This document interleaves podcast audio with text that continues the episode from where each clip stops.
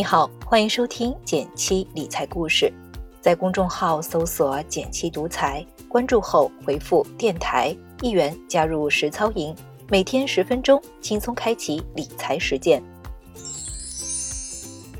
今天想说个身边的事，蛮值得思考的。上周末，一个关系很好的朋友从北京来上海，约了几个好友一起吃饭，饭吃得很开心，聊得也很开心。席间，朋友吐槽起了最近的生活，月入五万以上，但手头能花的钱还不如曾经月入八千。我们都说开玩笑吧，是不是媳妇儿管太严了？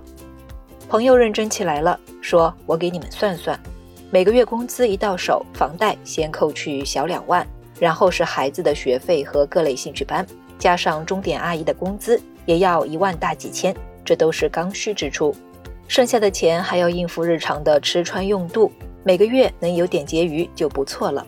重点是，朋友是做大客户销售的，每个月的收入里面有不小的比例是绩效提成。因为疫情的关系，客户爸爸们缩减预算，上半年接连几个月的绩效都不是很理想。最近终于有点回暖，那几个月都靠积蓄撑着。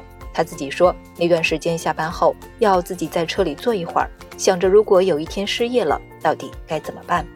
回家路上，我琢磨了一会儿，试着理性的分析一下，朋友所表述的，其实不就是家庭现金流断裂的问题吗？现金流断裂在企业里很常见，比如这次碰到疫情，很多企业收入大幅减少，但房租和员工工资都得正常发放，就会出现资金周转问题。如果没钱续命，业务无法持续，基本等于宣告企业完蛋。但如果能有钱先把现金流接上，挺过这段艰难期，没准儿下半年还能繁荣昌盛。家庭的现金流也一样重要。平时我们正常拿工资、正常开销，看起来问题不大。但如果碰到一些紧急事件，对现金流的安全是不是有准备，准备的好不好，一下子就能看出来。那什么叫做紧急事件呢？举几个我觉得大家可能都见过的例子。比如突然失业，可能几个月都没有收入；比如生了大病，需要一大笔钱才能动手术治疗；比如孩子碰到一个非常好的出国交换机会，但需要交数十万的保证金。如果碰到这些事儿，你手上能有解决问题的现金流吗？我猜很多人都要冒汗。现金流的储备属于防守型的储备，而我们的思维惯性都在于进攻。我该怎么赚更多的钱？怎么提升投资收益？这个非常底层的抗风险能力被忽略，也就不足为奇了。说说我的理解吧，我觉得在家庭现金流的保护上，需要具备三种能力。第一是兜底能力，你有没有能兜底的钱，决定了我们抗风险的下限。最典型的应对方式就是保险。很多人以为保险是保人的，其实不是，它保护的是我们的钱。我们训练营有个用户，投资很厉害。一直觉得花钱买保险是浪费他用来赚钱的本金。后来有一天，他突然来找我配保险，说自己意识到一个问题：自己的风格是全仓干。如果真的碰到生病用钱，只能靠卖基金股票来治病。如果那时候碰到熊市，岂不是亏大了？这个弯转过来，他突然意识到保险非常有必要，是对他投资收益的保护。其实对于大多数家庭而言，道理是一样的。保险是对你收入积蓄的保护，让你不会因为生大病碰到意外，把本来要用在家庭和生活里的钱掏空，变成穷人。所以保险不仅得买，还得买够。